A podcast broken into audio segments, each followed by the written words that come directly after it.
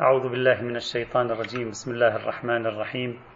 الحمد لله رب العالمين والصلاة والسلام على سيدنا ونبينا وحبيبنا محمد وعلى آله الطيبين الطاهرين. حتى الآن بحمد الله تبارك وتعالى تحدثنا عن خمس قراءات آه، أساسية في تحليل حقيقة الوحي وجوهر النبوة. القراءة الكلامية القراءة الفلسفية بقسميها المشاء والصدراء القراءة العرفانية القراءة النفسية والعصبية والقراءة الاجتماعية. وقد دمجنا آخر قراءتين معا بهدف الاختصار. طبعا أنا أريد أن أؤكد للإخوة أنه صحيح يمكن تكون كمية المعلومات كثيرة أو كمية الموضوعات كثيرة آه، لا يقلقوا بشأن الامتحانات إن شاء الله. سوف نحاول أن آه، يعني نطلب العصارة الأساسية بحيث آه، نكتشف أن الطالب قد فهم الأفكار الأساسية تفاصيل التفاصيل قد لا تعنينا كثيرا لكنني أريد أن أنقلها لكم من باب أن تكونوا على اطلاع وعلى دراية وإن كان كل هذه المحاضرات هي في واقعها وفي تقديري مختصرات على أي حال. القراءة السادسة. القراءة التجريبية للوحي. هذه سادس القراءات وهي تصب في جوهر ولب لباب اختصاصكم وهو عبارة عن فلسفة الدين.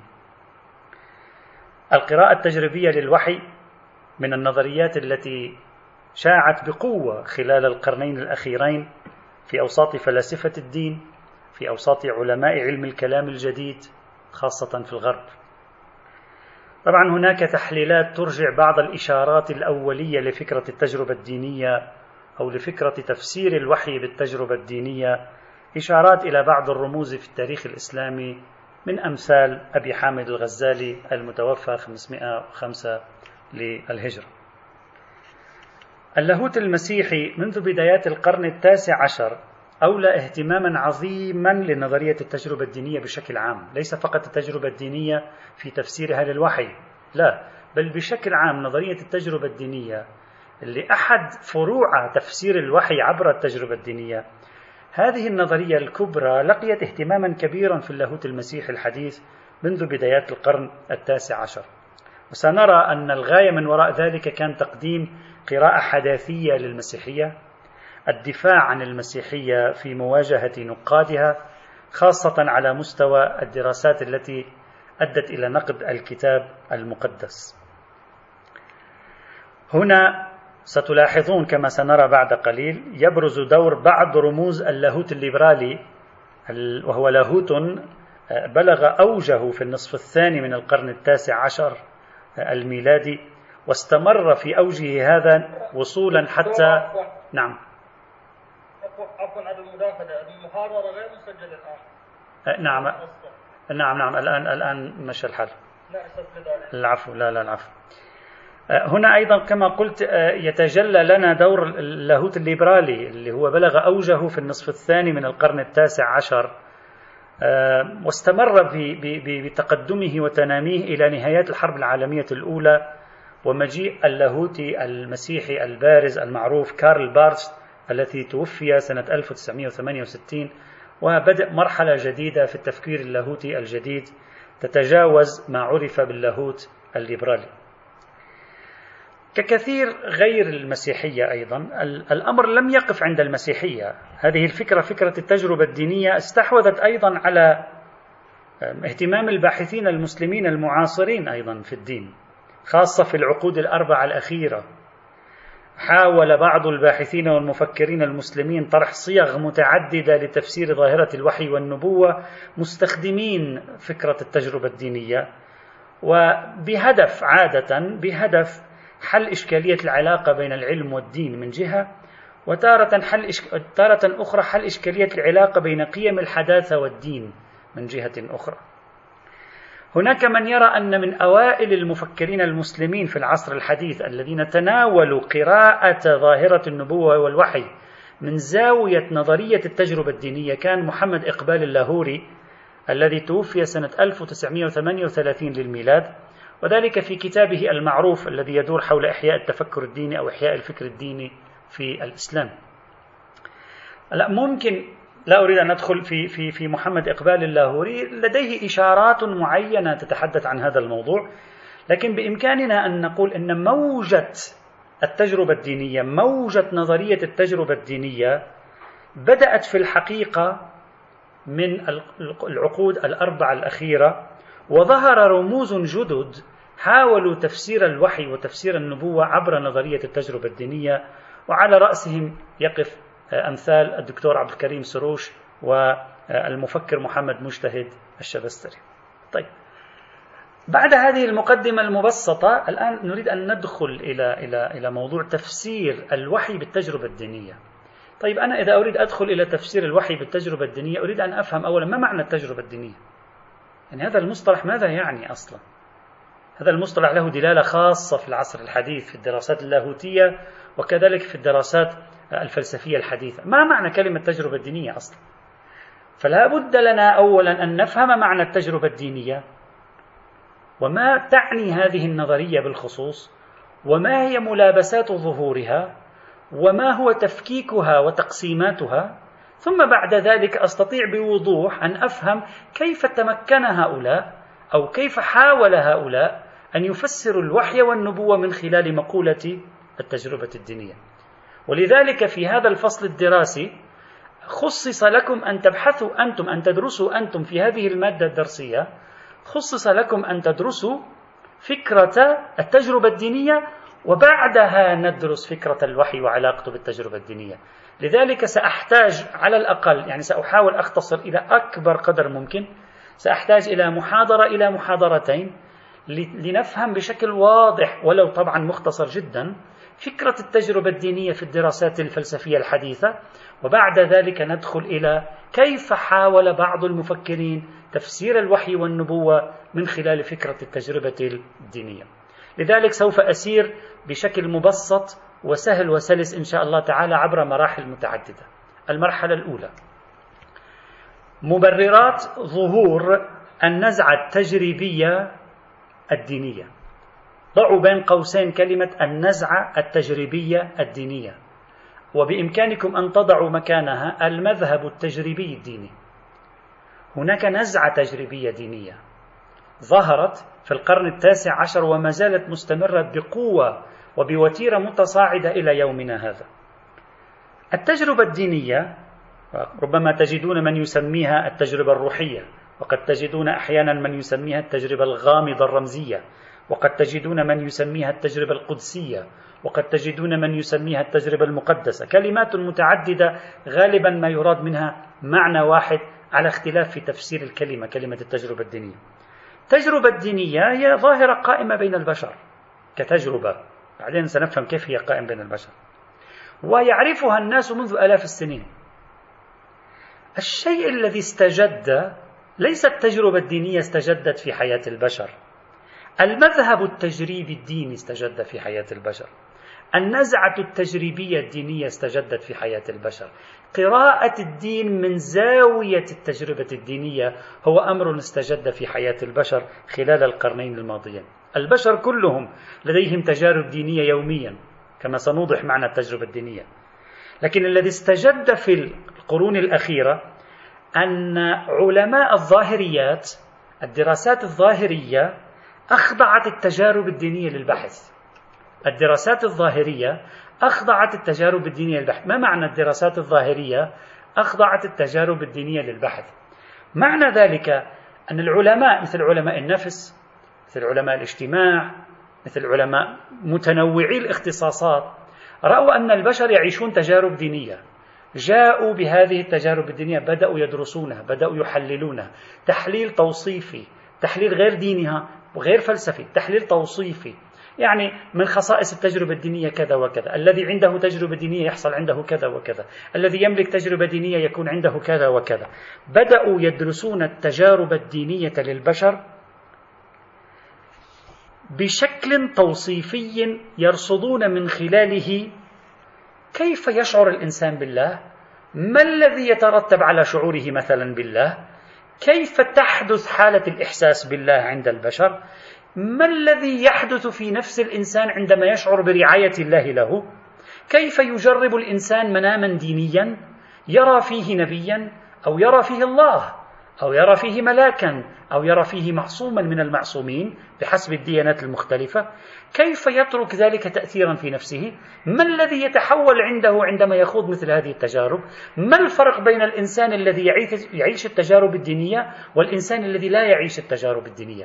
بدأت الدراسات الظاهرية تحلل هذه الظواهر في المجتمعات البشرية وعند أفراد البشر أيضا. العلماء الظاهرتيون قاموا بدراسة هذه الحالات. رصدوا ما يقع في التجارب الدينية. رصدوا التأثيرات التي تلحق الإنسان من وراء هذا الإحساس التجريبي الحادث. هذه العملية وسعت من دراسات العلماء لرصد التجارب الدينية للمؤمنين وكذلك لرصد التجارب العرفانية والصوفية. توصلوا إلى معلومات مثيرة ومهمة جدا. شيئا فشيئا. بدأت هذه الأفكار الظاهراتية. ظاهراتية يعني التي تدرس الظواهر هنا. أقصد منها ذلك. بدأت هذه الأفكار الظاهراتية توجد نزعة لفهم الدين على أنه تجربة. انتبهوا جيدا. يعني هذه الدراسات الظاهراتية التي رصدت تجارب المؤمنين تجاه القضايا المقدسة تجارب المؤمنين تجاه قضية الله المتعالي تجارب المؤمنين تجاه الأمور الغامضة الغيبية هذا الرصد الظاهراتي لهذه التجارب وحجم المعلومات الذي أضيف نتيجة هذا الرصد الظاهراتي بدأ شيئا فشيئا يخلق في وعي بعض الفلاسفة الدينيين يخلق في وعي بعض علماء الأديان يخلق فيهم فكرة تقول إن الدين في جوهره تجربة. انتبهوا جيدا. إن الدين في جوهره عبارة عن تجربة. بمعنى من المعاني التي سوف نقولها بعد قليل. إذا بعد الدراسة الظاهراتية للتجارب الدينية ظهرت نزعة تميل لتفسير الدين وتفسير ظواهره تفسيرا تجريبيا. لا تفسر الدين تفسيرا غيبيا. لا تفسر الدين تفسيرا طقوسيا. لا تفسر الدين تفسيرا نصيا. المرجع الجوهر المحتوى الأساس في الدين نفس التجربة التي يعيشها المتدين. لا النص الديني هو الأصل لا الله هو الأصل باعتبار أنه أرسل أنبياء وما شابه ذلك وإنما الأصل. نفس هذه التجربة هي الهوية التي يجب أن تدور كل دراساتنا الدينية حولها. وعلى أساسها نقيم الدين وعلى أساسها نقول أوكي للدين أو نقول ابتعد عنا أيها الدين. وعلى أساسها نرصد الإيجابيات ونرصد السلبيات. اذا الذي حدث أن العلماء أفرغوا كل ثقلهم في التحليل الظاهراتي لدراسة التجارب الدينية للمؤمنين من جميع الأديان. أفرز ذلك كما لا بأس به من المعلومات. أدى ذلك وطبعا في أسباب أخرى سنشير أدى ذلك إلى ظهور نزعة تركز على الظاهرة التجريبية في الدين بوصفها أساسا تدور حوله كل الأمور الهامشية في الأديان. يعني ما تعتبره أنت أساسا في الدين صاروا هم يعتبرونه هامشيا. وما قد تعتبره أنت ليس إلا تطبيق للدين هم يعتبرونه الدين بنفسه كما سوف نرى. فقط اصبر قليلا لترى كيف ستتضح الصورة. تحول جوهري حصل في هذا الموضوع. طبعا توجد إشارات لهذه الأفكار في بعض كلمات العرفاء في الأديان المختلفة بعض كلمات المتصوفة لكن رسميا النزعة التجريبية أو المذهب التجريبي في الدين بدأ بشكل رسمي مع اللاهوتي الألماني فريدريك شلاير ماخر فريدريك شلاير ماخر المتوفى سنة 1834 للميلاد. شلاير ماخر هذا اللاهوتي البروتستانتي الألماني الكبير الذي يطلق عليه تارة اسم مؤسس اللاهوت الحديث ويطلق عليه تارة أخرى الأب الأول للاهوت الليبرالي. شلاير ماخر هو فاتحة فهم الدين من خلال فكرة التجربة. هو الأساس في العصر الحديث. لفهم الدين من خلال التجربة. ولذلك يشتهر في الكثير من الكتابات الغربية عندما يريدون أن يبحثوا المذهب التجريبي الديني ماذا يعبرون عنه؟ يعبرون عنه بمشروع شلايرماخر. مثلا يقول مشروع شلايرماخر ويقصدون بذلك المذهب التجريبي الديني الذي ارتبط ارتباطا شديدا بشلايرماخر في العصر الحديث. طبعا أنا أعزائي فقط من باب من أراد منكم التوسع أنا عندي سلسلة أعطيتها في هذه الجامعة في العام الماضي سلسلة تطور اللاهوت المسيحي من القرن الميلادي الأول إلى العصر الحديث.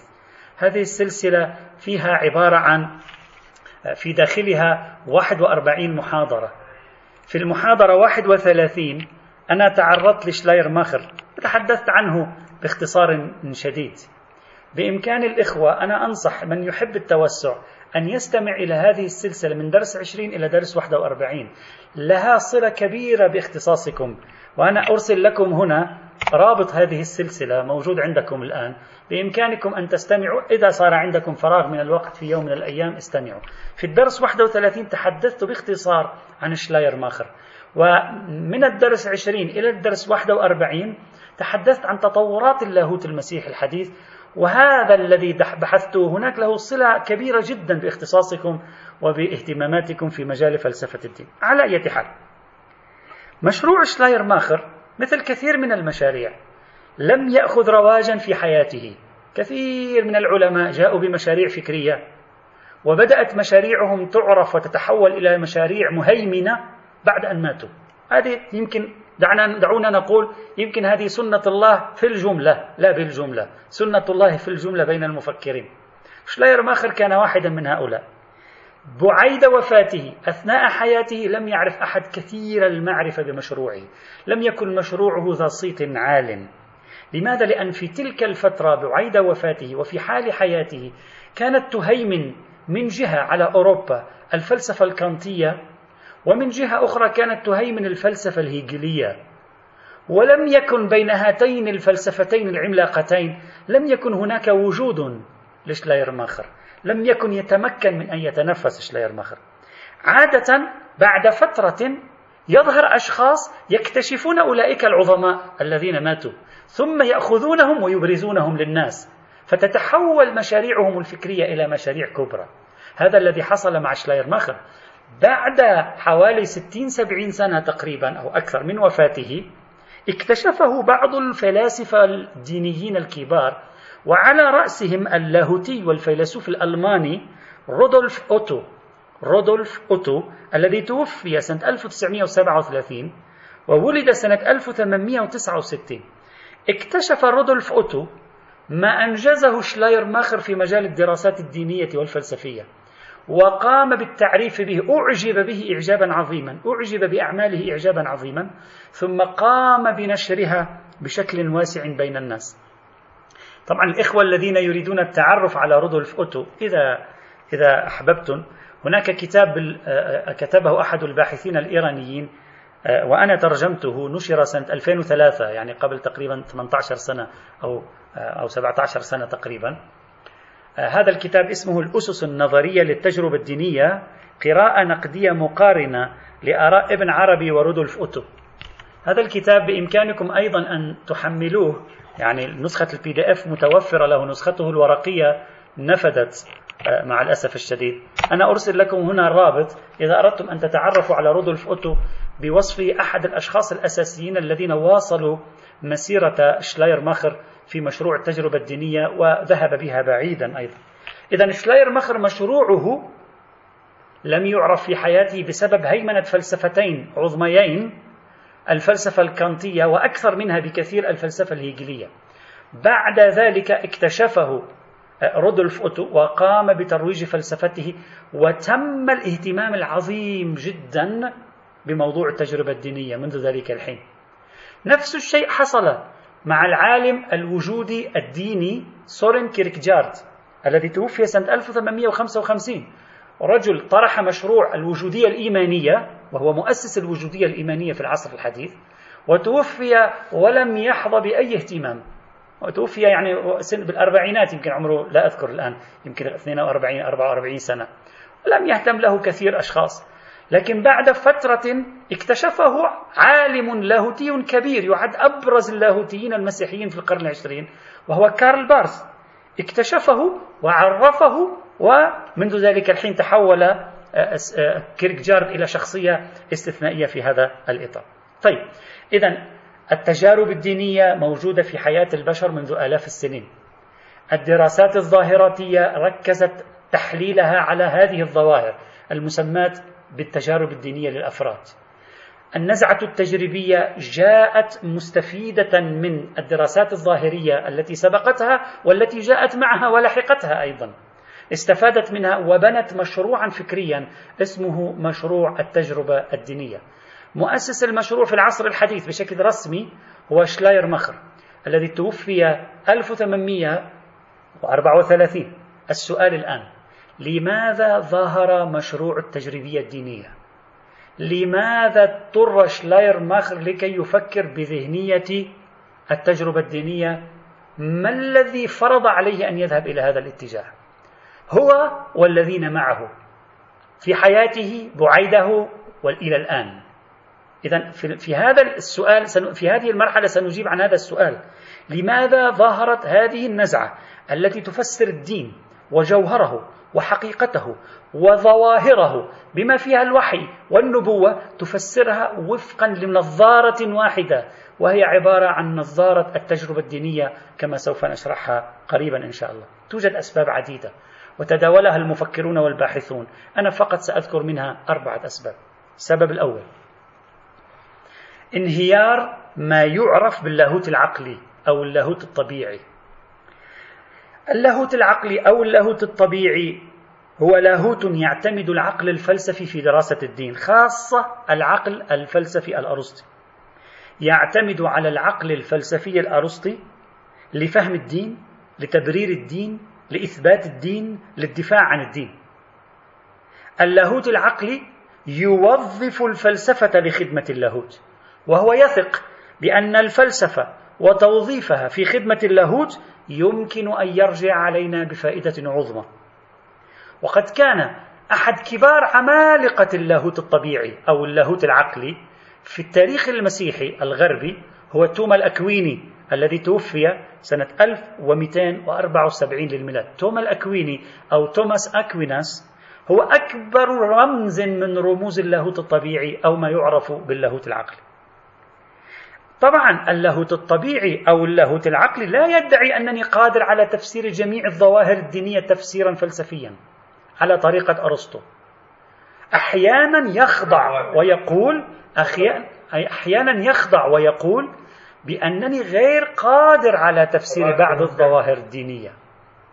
أحيانا يخضع ويقول أنا غير قادر على تحليل الظواهر الدينية وعلي أن أسير معها بالإيمان. مثلا توما الأكويني ماذا فعل؟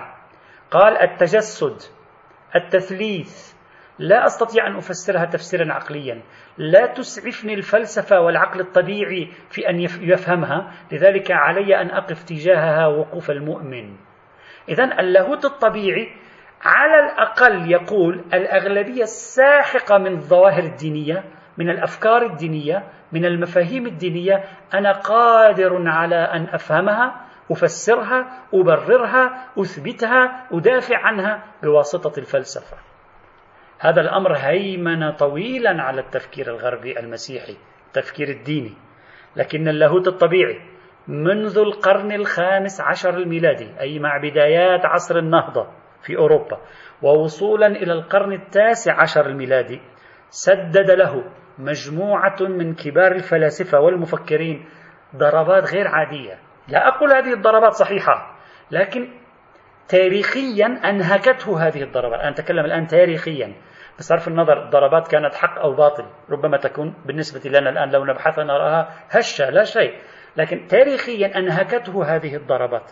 الضربات كانت قاسمة الإشكالات التي سجلت على اللاهوت الطبيعي على فهم الدين فهما فلسفيا في الغرب أنهكت اللاهوت الطبيعي. أفقدت المفكرين والعلماء في العصر الحديث. أفقدتهم الثقة باللاهوت الطبيعي.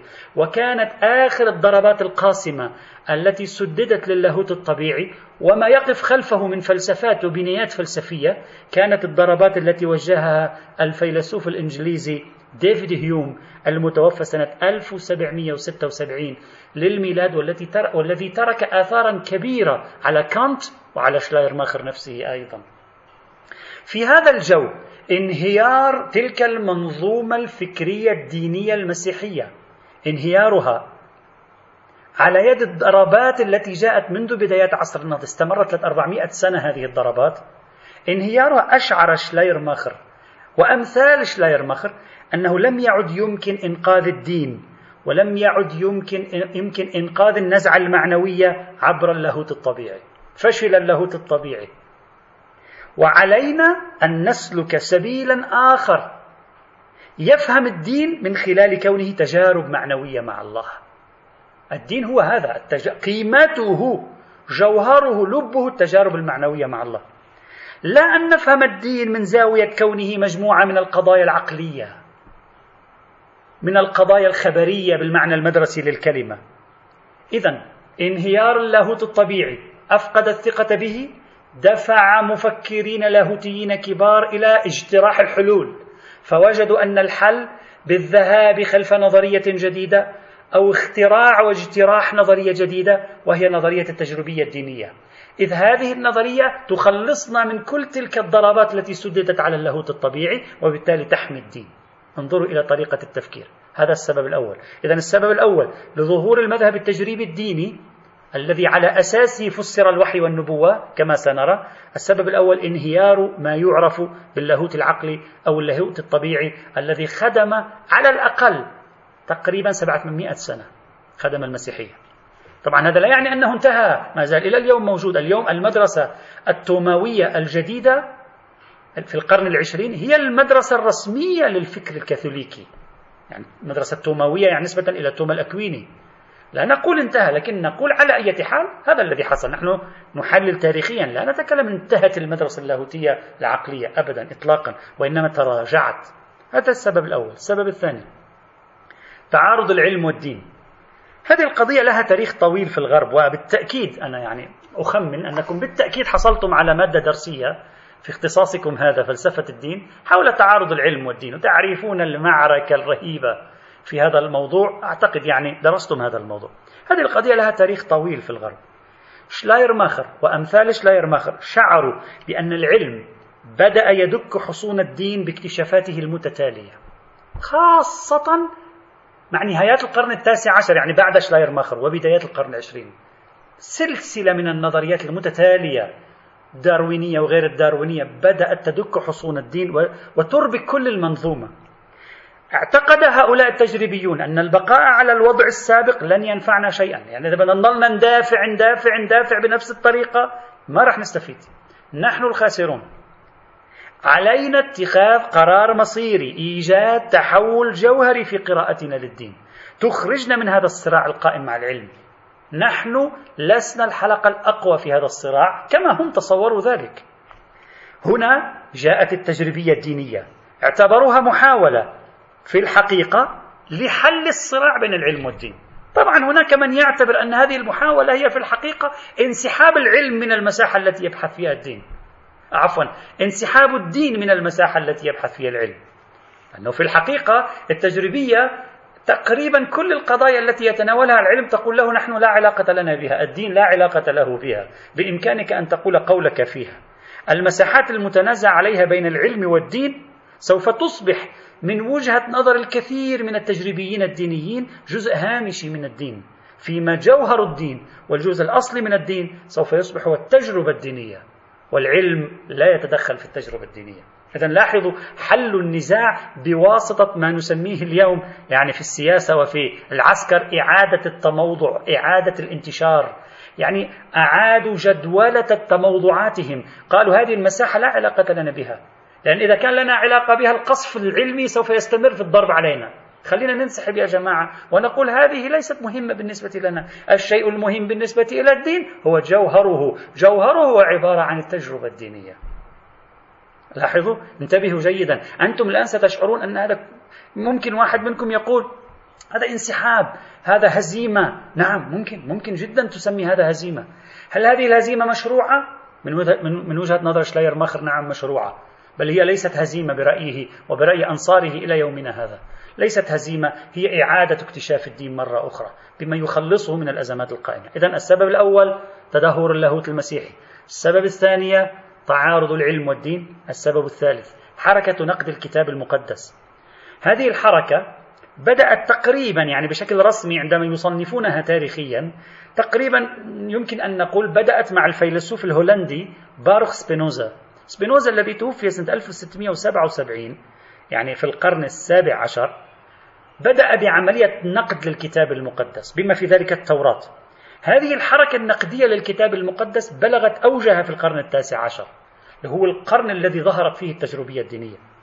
كيف؟ مثلا على سبيل المثال تم الكشف. طبعا هلا بإمكانك أنت أن تناقش. إلى اليوم في هناك من يناقش في ذلك بالمناسبة. لكن على أي حال تم الكشف عن معلومات بالغة الخطورة تشكك في صحة نسبة الكثير من الكتب الدينية في الكتاب المقدس لمن نسبت إليهم مثلا التوراة قالوا لم تكتب في زمن موسى أصلا. فضلا عن أن يكون موسى هو الذي كتبها. وبدأوا بدراسات علمية ونسخ ومخطوطات وتحليل للبنية اللفظية.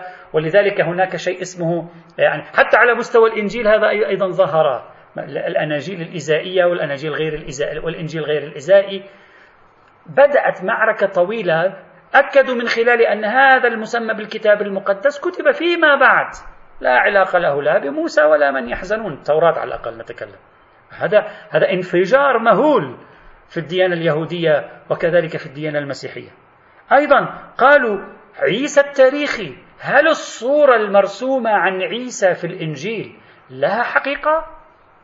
بدأوا بدراسات تاريخية وشككوا في أن هذه الصورة التي وصلتنا عبر الديانة المسيحية عن شخص يسمى عيسى بهذه الطريقة غير دقيقة. انهار الوثوق بالتاريخ. يعني بالتاريخ هنا انهيار الوثوق بشكل آكد بالتاريخ الديني الآتي من النصوص الدينية نفسها. إذا حركة نقد الكتاب المقدس أربكت الموقف. هنا جاء التجريبيون. ماذا قال التجريبيون؟ على الأقل كثير منهم. قالوا الكتاب الكتب الدينية ليست هي محور الدين. يعني الشيء والله في الحقيقة الشيء يعني يعني يجعل العقل حيرانا كما يقال. يا أخي كيف الكتب المقدسة ليست هي الجزء المحوري في الدين؟ نحن الآن مثلا في الإسلام الكتاب والسنة محور الدين. شيل الكتاب والسنة يعني العوض بسلامتك. عظم الله لك الأجر. قالوا لا لا لا ليست هذه جزء من الدين. بما هي حاكية عن تاريخ وبما هي حاكية عن قضايا لا. الجزء الأصلي من الدين هو التجربة الدينية. هذه ليست سوى عناصر في التجربة الدينية لا أكثر ولا أقل. إذا تمت إعادة موضعة النص الديني بنفسه. النص الديني بدل أن يكون هو محور الأديان التاريخية وهكذا يفترض أن يكون لأنها أديان تاريخية. صحيح؟ إلا أن النص الديني الآن تغير من أن يكون محور الأديان التاريخية إلى أن يتراجع موقعه في الدين نف موقعه في الدين نفسه. صار له بعد هامشي وصار التركيز المحوري كله على التجربة الدينية التي يعيشها الفرد المؤمن في العلاقة مع الله وما شابه ذلك. السبب الرابع والأخير مواجهة الاختزال الكانتي للدين في الأخلاق. عمانوئيل كانت الفيلسوف الألماني الذي توفي سنة 1804 هو أيضا واحد من الذين فقدوا الثقة باللاهوت الطبيعي. مش بس باللاهوت الطبيعي. كانت كان واحد من الذين فقدوا الثقة بالعقل النظري في مجال الميتافيزيقا. قال في الأمور الميتافيزيقية لا يمكن إثبات شيء ولا يمكن نفي شيء. لكن مع ذلك حاول الإبقاء على الله وعلى الدين. أين؟ قال الدين يعبر عن المنظومة الأخلاقية أو الدين هو ضمانة المنظومة الأخلاقية أو الدين هو مبرر وجود المنظومة الأخلاقية. فأين وضع الدين كانت؟ كانت وضع الدين في الأخلاق. إذا الدين أين موقعه في الحياة؟ في الأخلاق. الدين لا علاقة له بالتاريخ ولا علاقة له بالما وراء الطبيعة ولا علاقة له بزيد وعبيد. ليس له علاقة بهذا برمته. الدين له علاقة فقط وفقط بالمجال الأخلاقي. يعني كل أفعال أخلاقية نعم الدين موجود فيها. خارج السلوك الأخلاقي الدين لا علاقة له. هذه النظرية التي هيمنت وإلى يومنا هذا هناك من يؤمن بها ثار عليها التجريبيون الدينيون وعلى رأسهم شلايرماخر وثار عليها الوجوديون الإيمانيون أيضا وعلى رأسهم كيركجارد في القرن التاسع عشر. قالوا إن ما فعله كانت هو عمل اختزالي اختزالي. يعني اختصر الدين في دائرة ضيقة. الدين بعد لا لا إذا أنا حليت مشكلة الأخلاق لم يعد الدين معنى لم يعد له خصوصية لم يعد له سمة مفردة له لم يتحول الدين إلى حاجة أساسية إذا أنا استطعت بناء الأخلاق. لذلك ثاروا على كانت قالوا له لا الدين جوهره ليس في الأخلاق. الدين جوهره في شيء فوق الأخلاق. هو التجربة الدينية. هو الإحساس المطلق بالله سبحانه وتعالى. هذه التجربة الدينية الأخلاق لا تعطيني إياها. الرتبة التي تعطيها الأخلاق أدنى من الرتبة التي يعطيها الدين. كما يعبر كيركجارد الرتبة التي تعطيها الأخلاق أدنى من الرتبة التي تعطيها الدين. الأخلاق شيء وفوق الأخلاق توجد يوجد الدين. أين؟ في التجربة الدينية. في جوهر العلاقة الإيمانية مع الله سبحانه وتعالى. هذا هي الفكرة. إذا أربع أسباب أساسية دفعت لظهور المذهب التجريبي في الغرب. طبعا توجد أسباب أخرى. السبب الأول انهيار الثقة باللاهوت الطبيعي أو اللاهوت العقلي. السبب الثاني آه، خلينا نمشي على على حسب الترتيب الذي أنا سرت فيه. السبب الثاني تعارض العلم والدين. السبب الثالث حركة نقد الكتاب المقدس. والسبب الرابع مواجهة الاختزال الكانتي للدين في الأخلاق والسعي لجعل الدين متفردا متميزا له دوره الذي لا يقوم به أحد غيره وهو عبارة عن دور التجربة الدينية وتحقيق جوهر الإنسان من خلال هذه التجربة الدينية. إذا هذه كانت بعض الأسباب التي أدت إلى ولادة نمط تفكير جديد. لا هو نمط تفكير أخلاقي ديني لا هو نمط تفكير فلسفي ديني بالمعنى الكلاسيكي للكلمة لا هو نمط تفكير فقهي لا هو نمط تفكير تاريخي ولا أي شيء. وإنما هو نمط تفكير يعتمد على مقولة اسمها التجربة الدينية كما سوف نرى. هذه المرحلة الأولى من البحث. انتهينا من هذه المرحلة ننتقل إلى مرحلة ثانية. ما معنى التجربة الدينية؟ في المرحلة الثانية سأقوم بتحليل أولي مبسط أولي خلوا كلمة أولي مبسط عليها تحتها خط مبسط لمفهوم التجربة الدينية بما له من دلالة ما معنى هذه الكلمة؟ ما مساحة هذا المصطلح بشكل أولي؟ هذا المصطلح مركب من جزئين التجربة والدينية حتى أفهمه لابد أن أفهم معنى كلمة التجربة معنى كلمة التجربة إخواني الأعزاء حدث فيه تحول ما قبل القرن السابع عشر وما بعد القرن السابع عشر الميلادي. انتبهوا جيدا لهذا الموضوع. قبل القرن السابع عشر الميلادي عندما يطلق مصطلح التجربة عادة يعطي دلالة فعلية. خلي خط تحت كلمة دلالة فعلية. ما معنى ذلك؟ التجربة تعني القيام بفعل ما. مثلا أنا جربت قيادة السيارة. ما معنى ذلك؟ يعني قمت بأداء فعل معين صدر مني وخرج مني ومشت السيارة على أساس هذا الفعل. أو مثلا أنا أقول جربت الضيافة والكرم. ما معنى ذلك؟ يعني أنا قمت بدعوة الناس إلى بيتي وقدمت لهم سفرة مفصلة ومتنوعة من الأطعمة وكنت كريما فيما فعلت. كذلك العالم عالم المختبرات. في المجال العلوم الحديثة يجرب ما معنى يجرب؟ يعني يأتي بمادة يخضعها لتأثير معين ينظر في فيما يحدث. إذا التجربة فعل يصدر منك. التجربة فعل صدوري حدث إيجابي. أنت هنا فاعل. أنت هنا مصدر. أما بعد القرن السابع عشر حدث تفسير جديد لهذه المفردة أو حدث لها معنى جديد. طبعا المعنى الجديد لم ينسخ المعنى الماضي بالضرورة. لكن صار لها معنى جديد في التداول الفلسفي وغير الفلسفي أيضا ما معنى؟ في البداية كانت تجربة تفسير التجربة بالفعل الآن التجربة في معناها الجديد تفسير التجربة بالانفعال ما معنى أنني أجرب الأشياء؟ معنى أنني أجرب الأشياء لا يعني أنني أقوم بفعلها أو أصدر أمرا تجاه الأشياء أو يصدر مني شيء ما تجاه الأشياء بل أنا أجرب الأشياء معناه الأشياء التي تقع لي وكيف تقع لي كيف أتأثر بها كيف أنفعل لحدوثها.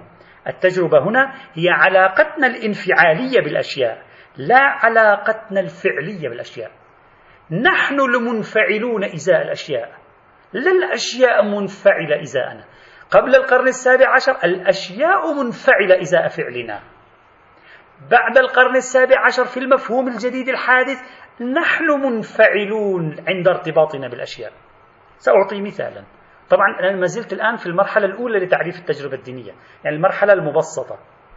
مثلا استيقظنا صباحا خاصة في يعني الأماكن المفتوحة الطبيعة المفتوحة أو أماكن جبلية أو أمام البحر. استيقظتم صباحا ونظرتم باتجاه موضع الشروق شروق الشمس. نعم. شاهدنا شروق الشمس. نقول جربت شروق الشمس. ما معنى جربت شروق الشمس؟ لا يعني ذلك أنني أقوم بفعل معين يؤثر على شروق الشمس. أنا لا أفعل شيئا يؤثر في شروق الشمس. على العكس تماما. الشمس هي التي أثرت علي. ما معنى تجربة شروق الشمس؟ مثلا أقول؟ أنا عندي تجربة شروق الشمس. ما معنى تجربة شروق الشمس؟ معناها الإحساس. الانفعال الحالة التي تنتابني عند مواجهة شروق الشمس. مثلا الإحساس بالسعادة الابتهاج الانبساط الأمل. ما شئت فعبر. هذا معنى تجربة شروق الشمس. تجربة شروق الشمس لم أفعل شيئا للشمس وإنما واجهت أمرا ما. إكس اسمه شروق الشمس. تركت المواجهة حالة في داخلي. أعطتني تجربة معينة حالة وضع ما ما شئت فعبر. كذلك إذا جربت الكرم والجود. جربت الكرم والجود لا نقصد هنا أعطيت شخصا مالا أو دعوته لتناول الطعام في بيتي. لا تجربة الكرم يعني ماذا حصل في داخلي من تابني من أحاسيس من من أوضاع داخلية عندما أعطيت المال للآخرين. طبعا بعدين سنرى أن بعضهم يفصل بين المشاعر والتجربة. أنا الآن ما زلت في التعريف الأولي. لكن هذا التعريف الأولي سائد جدا. طيب كيف أثر في فعل الكرم؟ كيف أثرت الصدقة في إحساء تجربة الصدقة؟ ما معنى تجربة الصدقة؟ تجربة الصدقة يعني ما يحدث لك عند الصدقة. الرضا الفرح السكينة الشعور بالسعادة أنك ساعدت إنسانا وهكذا. هذا يعني أن إنسان العصر الحديث بات يفهم من التجربة في المجال الإنساني مواجهة شيء أنا عندي مواجهة مع شيء ينتج عن هذه المواجهة سلسلة من التأثيرات على ذاتي وهذه التأثيرات تتحول فيما بعد إلى ذكريات تؤثر في تكوين هويتي تكوين ذاتي انطباعاتي حالاتي سلوكي إلى آخره ما شئت فعبر. هذا هو المفهوم المقصود من التجربة هنا في مصطلح التجربة الدينية. بناء عليه لو أردنا أن نمارس تحليلا أوليا للمفهوم الجديد للتجربة بإمكاننا أن نستنتج فرقا واضحا بين المعرفة المجردة وبين التجربة. المعرفة شيء والتجربة شيء آخر. كيف؟ أنت ممكن يكون عندك فكرة عن موت ابن شخص ابن موت الابن. عندك فكرة. جارك قريب لك توفي ولده. نعم أنت عندك فكرة عن هذا الموضوع. تعرف ما معنى موت الإبن. لكن هذه المعرفة ليست تجربة. معذرة. متى تصبح تجربة؟ عندما يتوفى والعياذ بالله ولدك. تعيش هذه الحالة هذا الانفعال هذا الإحساس هذا الهيجان هذا التأثر بهذه الحادثة. وعيك المعرفي بشيء ما غير وعيك الإحساسي التجربي بهذا الشيء. هنا تترتب على التجربة على المعايشة معايشة نتائج. ستملك شعورا بمعاناة الآخرين عند التجربة أكبر من شعورك بمعاناتهم بمجرد المعرفة. أكبر. ستعيش القضية كيف؟ بشكل حي لا بشكل ميت. ستعيشها بشكل حي. لا بشكل ميت. لن تنتقل فكرة موت الإبن إليك ميتة عبر مفهوم ذهني. موت الإبن أن يتوفى الولد ويكون الإنسان حيا عند وفاة ولده هذا مفهوم ميت. يأتيك ميتا. العقل عندما يحصل على المفاهيم تصله المفاهيم ميتة. العقل ما عنده حياة عنده موت بهذا المنظار. بينما في التجربة تعيش القضايا بشكل حي. تراها حية نابضة مفعمة بالهيجان. مفهوم الهيجان أساسي في التجربة الدينية. في التجربة في التجربة عموما. بهذا المفهوم للتجربة. طيب نحن لا نتحدث هنا في التجربة الدينية عن معرفة. القضية ليست مرتبطة هنا بمعرفة محضة. وإنما مرتبطة بتجربة فإذا لم تكن مرتبطة بمعرفة ففي التجربة الدينية لا يوجد ذلك السياق المعرفي. شو يعني لا يوجد ذلك السياق المعرفي؟ انتبهوا جيدا. لا يوجد ذلك السياق المعرفي يعني في التجربة الدينية ما في أدلة وأقيسة واستقراءات ومقدمات. ونرتب مقدمة ونجيب مقدمة ونخلي برهان. وإشكال يرد عليه ويرد على يرد عليه. وإن قلت قلت إن لم تقل لم نقل. آه، كل هذا خلصنا.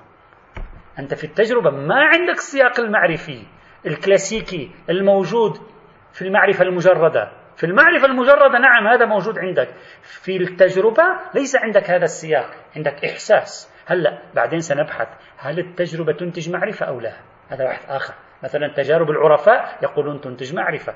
هذا سنبحث عنه. فقط أرجو أن تصبروا علي حبة حبة كما يقال خطوة خطوة حتى نفهم كل القضايا بشكل تدريجي. إذا ما نريده هنا أن نميز بين المعرفة المجردة وبين التجربة في خصائصهما وفي المقدمات المنتجة لهما. في المعرفة المجردة خاصيتها الوفاة والموت ميتة معرفة ميتة. وسياقها سياق الاستدلالات في التجارب الخاصية هي الحياة النبض. وسياقها ليس الاستدلالات والمعطيات العقلية المحضة. توجد أيضا خاصية أخرى في موضوع التجربة هي خاصية الخصوصية. ما معنى خاصية الخصوصية؟ التجربة دائما شأن فردي دائما شأن شخصي. لا يمكن نقله هو بعينه لا يمكن أن تنقله لأنه بتعبير المناطق جزء حقيقي. كل شخص لديه تجربته. الشخص نفسه هو الذي يعيش تجربة لا أحد يعيش تجربة غيره. مش بس نحن لا نعيش تجارب الأنبياء. الأنبياء هم لا يعيشون تجاربنا؟ أنا لا أعيش تجربتك. أنت لا تعيش تجربتي. النبي هذا لا يعيش تجربة نبي آخر وهكذا. بحسب هذا المفهوم للتجربة التجربة عبارة عن أمر فردي شخصي خالص. لذلك في هذه المدارس ظهرت فكرة فردية الدين.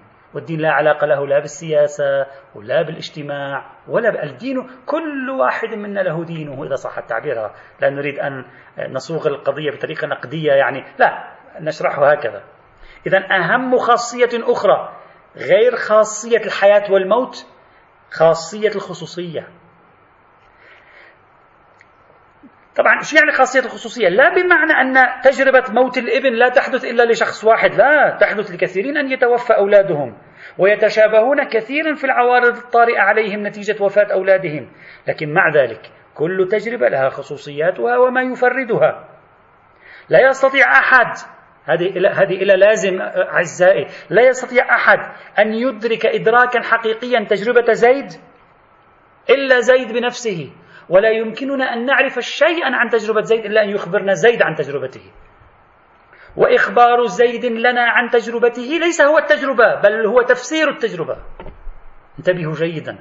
إخبار زيد لنا عن تجربته إذا سوينا معه حوار مذكرات شو صار معك لما توفى ابنك؟ وهو يخبرنا هذه الإخبارات ليست هي التجربة. هذه معلومات. هي تفسيره للتجربة. تفس... إذا نحن مع تجارب الآخرين لا نواجه تجارب الآخرين نحن نواجه تفسير الآخرين لتجاربهم. هذه قضية خلي تحت خط مهمة جدا. لأن في ضوئها طرحت أفكار كثيرة في فلسفة الدين وعلم الكلام المعاصر خاصة في الوسط الإسلامي قبل منذ ثلاثة عقود إلى اليوم. أنت ستستطيع. كثيرون يستخدمون أخواني الأعزاء. كثيرون يستخدمون مفردة التجربة الدينية. ليس كلهم يفهمون المفردة. سياقاتها عناصرها الأساسية يستخدمونها لكن لا يعرفون كيف تتحرك هذه المفردة. فأرجو الانتباه إلى كل عنصر حتى تصبح الصورة لدينا جميعا إن شاء الله واضحة. طيب إذا بناء عليه انطلاقا من هذا المفهوم للتجربة يمكننا أن نعرف أن التجربة لها مجال واسع جدا. لا تختص بمجال معين. مثلا عندي تجارب حسية. ألامس النار ألامس الثلج وما يحدث عند هذه الملامسة من تأثير انفعالي على داخلي. عندي تجارب جمالية. النظر في لوحة فنية رائعة. النظر في عمل أدبي راق. استماع موسيقى أو غناء أو شعر. ما يتركه ذلك من تأثير حي من تأثير نابض على ذاتي. ما يفعله ذلك من إحساس طربي مدهش في داخل ذاتي. هذا الأمر يختلف في حيويته عن حالة المعرفة المجردة. مرة يقول لك يوجد نص أو يوجد شعر. أو جميل. ومرة أنت تستمع إلى الشعر وتعيش الانفعال معه عندما تستمعه. مرة شخص يقول لك يوجد موسيقى لفلان ولفلان بيتهوفن. جميل. حصلنا على معلومة أن هناك موسيقى له أه؟ مثلا. لكن هذا لا يعني أنك إذا عرفت بأن هناك موسيقى تسمى ببحيرة البجع أن ذلك خطة تجربة دينية. أنت لم تخط تجربة دينية. عفوا لم تخط تجربة جمالية. خطة تجربة جمالية عندما تستمع إليها وما تلقيه في نفسك وما تفعله لك في, في أعماقك بشكل حيوي. عندما تتفاعل مع النص القرآني أنت تملك تجربة مع النص. لا عندما تسمع أن هناك نص قرآني. إذا عندي تجارب حسية عندي تجارب جمالية عندي تجارب أخلاقية كما أعطينا بعض الأمثلة. هناك تجارب عرفانية هناك تجارب حتى تجارب دنيوية الملحد الذي لا يؤمن بالله ولا بالآخرة. بالنهاية يعيش تجارب دنيوية. كيف يفهم الأشياء؟ كيف يجرب الأشياء؟ له تجربته الخاصة. المتدين لا يعيش تجارب دينية. كيف يفهم؟ كيف يحتك بالأشياء؟ يختلف احتكاكه بالأشياء عن احتكاك الشخص الآخر الذي لا يملك تجربة دينية فيها. طبعا بعدين رح نرى هل التجربة العرفانية جزء من التجربة الدينية أو هي مباينة للتجربة الدينية. إذا بعد أن أخذنا تصورا أوليا عن مفهوم التجربة هنا والمفروض أننا نعرف الدين وإن كان كلمة الدين كلمة لا أدري إذا أخذتم كورس أيضا عن, عن, عن, حقيقة الدين لأن هناك عشرات التعريفات لحقيقة الدين أيضا. العلم العلماء والباحثون يعني أجهدوا أنفسهم وأجهدون من كثرة القيل والقال. على أي حال نفترض أن الدين كلمة واضحة حتى الآن. إذا ركبوا معي التجربة الدينية. التجربة الدينية ماذا تعني؟ تعني مواجهة الإنسان لأمر ما له صلة بالدين بحيث تترك هذه المواجهة تأثيرا في ذاته وهويته وانفعالاته وعواطفه وسلوكه. هذا تعريف أول. هذا التعريف الأولي سأختمه بتعريفين. سأختمه بتعريفين أساسيين. بعضهم عرف التجربة الدينية بأنها تجربة الله أو الأب. الأب يعني في المسيحية. تجربة الله. يعني ما معنى التجربة الدينية؟ يعني أن تجرب الله. يعني أن, تواجه الله وما يحدث نتيجة ذلك من آثار عليك. طبعا بعضهم قال التجربة الدينية تعريفها بهذا التعريف يعني يختزلها. طب ممكن واحد ما يجرب الله ممكن يجرب آه، آه، رؤية نبي في المنام رؤية إمام في المنام وهذه تحدث له أيضا. قد يذهب إلى زيارة مرقد قد يذهب إلى زيارة مكان ديني. هذه تجربة أيضا معنوية وتجربة دينية أيضا وتحدث في داخله هذه المواجهة تحولات ما تفعل فعلها فيه. طيب. لماذا ينبغي أن تكون القضية عبارة عن تجربة الله فقط؟ إذا لذلك بعضهم قال التجربة الدينية ليست هي فقط تجربة الله وإنما هي تجربة أوسع من تجربة الله. في تعريف ثان حاولوا أن يوسعوا قالوا التجربة الدينية هي تجربة الأمر القدسي. التجربة الدينية هي تجربة الأمر القدسي أو تجربة الأمر المتعالي. يعني علاقة باطنية مع أمر متعال عن فوقك. طبعا لا تحدد لي لا يحدد لي هذا التعريف الأمر المتعالي بأنه الله يفتح المجال. لكن مع ذلك بعضهم قال لماذا تحصرون التجربة الدينية بالأديان التاريخية؟ هناك أديان وضعية وهناك ما يعرف بالعرفان الجديد. تعرفون هناك مدارس عرفانية جديدة هناك دراسات تقول هناك ما يزيد عن 350 مدرسة عرفانية حديثة. يعني لا علاقة لها بالأديان. مثل المدارس التي تجلس أمام شجرة وتحاول أن ترتبط بطاقة الطبيعة يقولون أن هذه تجربة دينية دينية بمعنى ماذا؟ بمعنى أن التجربة تحاول أن ترتبط بطاقة الوجود المحيط بك وبالتالي لماذا لا تصنفونها ضمن التجربة الدينية؟ إذا بينهم أيضا نقاش، هل التجربة الدينية خصوص الارتباط بالله؟ هل التجربة الدينية ارتباط بالله وهو أوسع من ذلك؟ أو هي مطلق الارتباط حتى خارج إطار فكرة الله كليا في هذا السياق. إذا حتى الآن نحن خطونا خطوتين أعزائي. الخطوة الأولى بعد التمهيد طبعا، الخطوة الأولى ما هي الدوافع لطرح تفكير جديد مختلف تماما حول الدين؟ هو التفكير في الدين ضمن منظومة التجربة الدينية ذكرنا أربع دوافع المرحلة الثانية تعريف أولي أولي أنا أشدد على كلمة أولي في المحاضرة القادمة سوف أتكلم بشكل أدق وأعمق حول فكرة التجربة الدينية هوية التجربة جوهر هذه التجربة كيف فهموها؟ سوف نفهمها أكثر إن شاء الله. لذلك أشدد أننا في المرحلة الثانية تحدثنا عن مفهوم أولي للتجربة الدينية خاصة لتوضيح المعنى البسيط لكلمة التجربة في داخل مفهوم التجربة الدينية.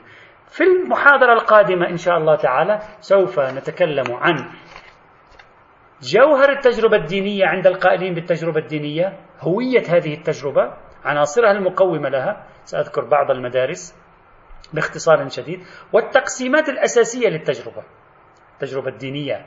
التقسيمات الأساسية للتجربة الدينية سأكتفي بهذا المقدار ثم سننتقل بعد ذلك يعني ربما في آخر المحاضرة القادمة ربما وعلى الأرجح في المحاضرة التي تليها ننتقل إن شاء الله تعالى إلى دراسة ما هي أهم النظريات التي فسرت الوحي والنبوة في ضوء مدرسة التجربة الدينية. يعني بعد أن تكون في المحاضرة القادمة الصورة اتضحت أكثر اليوم الصورة اتضحت جزئيا. في المحاضرة القادمة تتضح الصورة أكثر لكم بعدها نقول ما هي أبرز النظريات التي فسرت الوحي والنبوة من خلال مدرسة التجربة الدينية وما هي أبرز الملاحظات عليها؟ سنرى إن شاء الله من سنختار من هذه النظريات الأساسية خاصة التي هي في وسطنا كمثلا بعض نظريات دكتور عبد الكريم سروش أو بعض نظريات مجتهد شبستري. أكتفي اليوم بهذا المقدار آه، وإن شاء الله تعالى في المحاضرة القادمة نكمل ما يحتاج إلى إكمال. والحمد لله رب العالمين.